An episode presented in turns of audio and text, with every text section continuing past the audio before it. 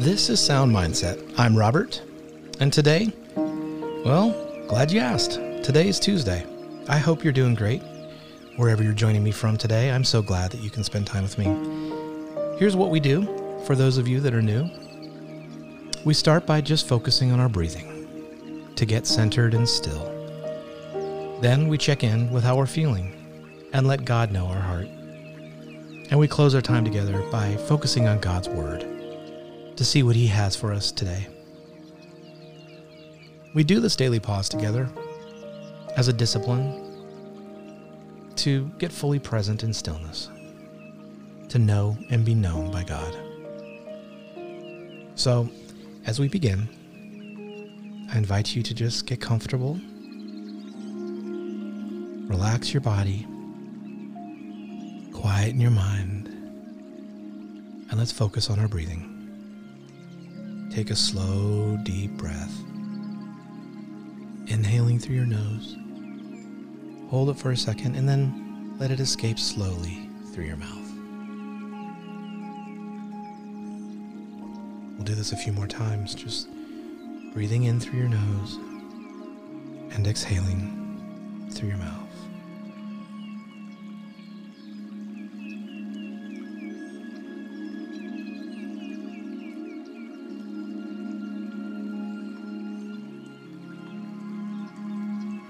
Relax your muscles and any tension you might be carrying right now, whether it's in your body or stress, just for these few moments. Let it all go. Let the tension go. Let the stress go. Just pay attention to the rising and the falling of your chest as you simply breathe in and out. Just try to be fully present in this moment, right here, right now in this stillness as you breathe in and out. Now I invite you to check in with yourself. How are you feeling right now? Let's pay attention to what emotions come to mind. There's no right or wrong answer. What are you feeling in this moment right now.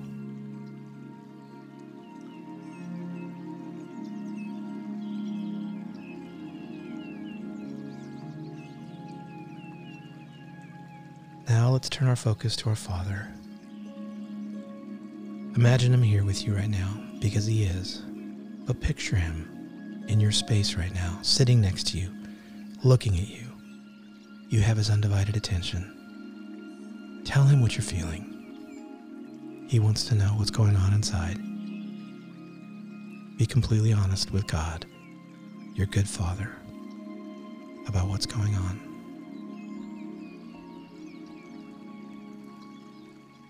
Now let's just make some space for God to speak to us in this quiet. Listen for His still, small voice.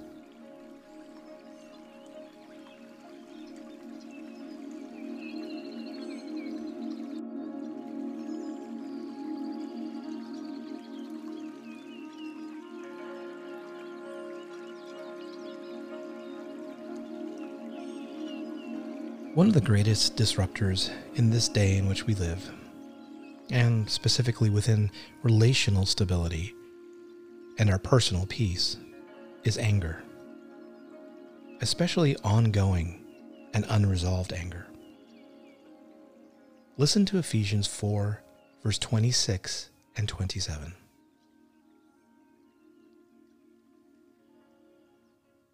And don't sin by letting anger control you. Don't let the sun go down while you are still angry. For anger gives a foothold to the devil.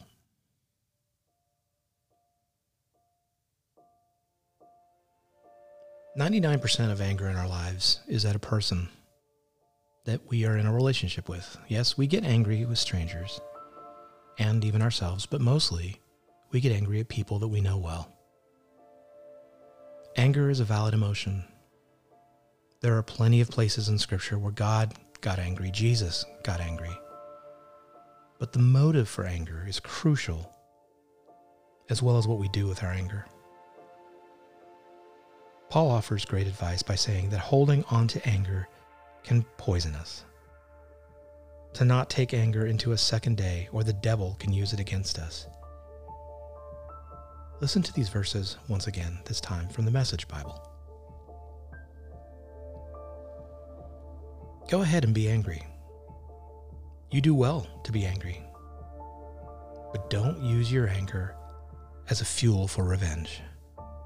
And don't stay angry. Don't go to bed angry. Don't give the devil that kind of foothold in your life. Let me ask you a couple questions. Is there anger in your life right now that's robbing your sense of relational stability in any way? Is it actually harming you more than the person or people that you're upset with?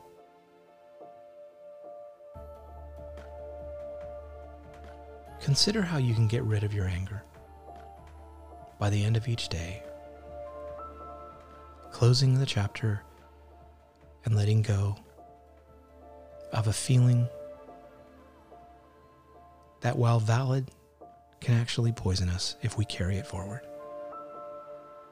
A great way to release anger is to bring it to God. As you ruminate on that and you think about bringing your anger to God, let's just take some slow, deep breaths once again. Breathe in deep, then slowly exhale and let go of your anger. Let go of the burden that anger represents. As you exhale, surrender control, surrender vengeance, surrender spite to God. And let's move into the balance that God offers as we walk forward with Him. Let's pray together. Heavenly Father, I hand over my anger. I don't want it to rob me or hurt me or become bitterness in my life. Remind me when it comes back up that you know what to do with my anger and help me to give it to you. As above, so below. Amen.